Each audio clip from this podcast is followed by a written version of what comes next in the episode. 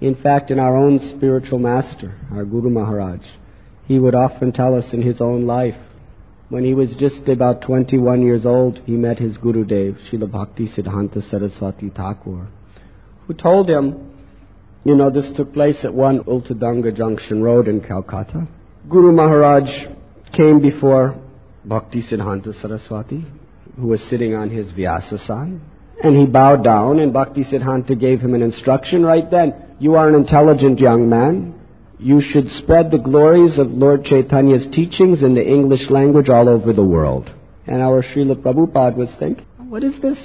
I do not even know this sadhu. I've never seen him before. And he's giving me a lifelong mission? he presented certain arguments. At that time, he was a follower of Mahatma Gandhi. And how can we do this? This spreading of God consciousness is a luxury. The first thing is we must get independence from the British. And Bhakti Siddhanta Saraswati Thakur told him that politics are always changing. One party, another party, another party, another party. And with all the changes of all the politicians, what benefits does the world experience? The first and most important of all necessities is the need to love Krishna.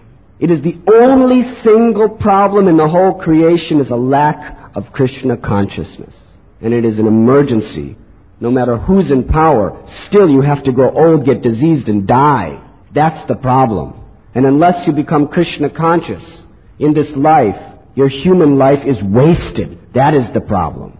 Therefore, now there is an urgent emergency need to spread the glories of Sri Chaitanya Mahaprabhu's teaching throughout the world. So Srila Prabhupada was convinced. But at the same time, he just had his first child. He was married. But after that, he was always anxious in his Grihastha ashram to come and see his Gurudev and to whatever money he could get, he would give to his Gurudev's missions. He would always be associating with his god brothers. Most of them were sannyasis and brahmacharis. And he was always having kirtan with them and discussing Bhagavatam with them. And he was always helping them in their preaching. In fact, when he was doing business here in Bombay, he established with two of his godbrothers the first Gaudiya Math temple here in Bombay. so he was always anxious to help.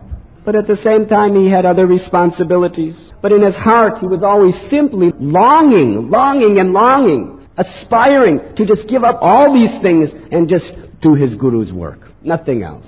So at one time, his whole business failed. Although he was trying very hard, it just was a complete failure. And his family members were all complaining to him, and his wife didn't want to help him with his preaching at all. She just wanted to live a comfortable life and be a pious devotee of Krishna. She didn't want to help others in any way. She didn't want to make sacrifices. Children also, they were not interested. He lost practically all of his money, some reversal in his business. Now, an ordinary materialistic man would be in great anxiety. But Srila Prabhupada was in ecstasy. When all of this happened, he chanted this sloka. Yasyaham harishyeta dhanam shanai. When Krishna shows his supreme compassion upon his devotee, he takes everything away so he has nothing else to turn to except Krishna.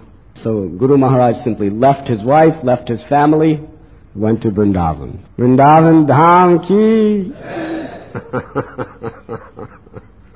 and there he first was living near Keshi Ghat, then he was living at Bamsi Gopal Mandir, then Radha Damodar Mandir. When he came to Vrindavan, he had not even one paisa. He had nothing. Whatever little he had, he just gave, left it to his family and said, Haribol. And they were just complaining, what nonsense? How can you leave us?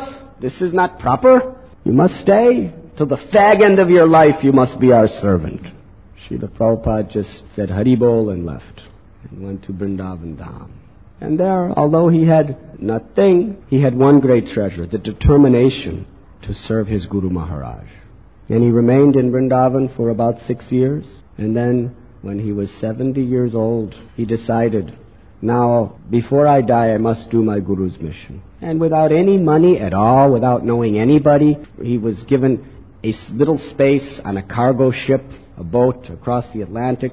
He had several heart attacks on the way, came to America, terrible place, cold winter, sinful people, meat eaters everywhere.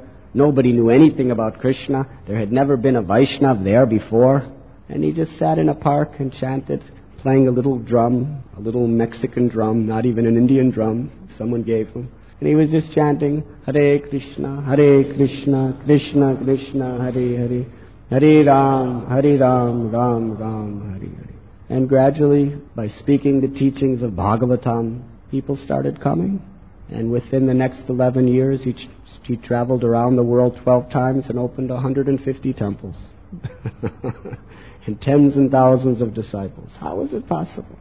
Srila Prabhupada used to tell us that when I was leaving my home, I was thinking, how will I live without my children? But now he has given me tens and thousands of children, much better than my other children.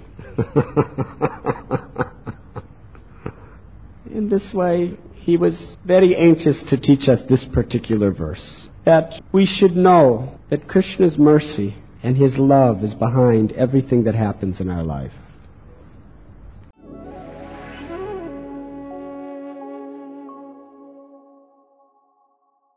You were listening to Radhanath Swami on thesacredconnect.com.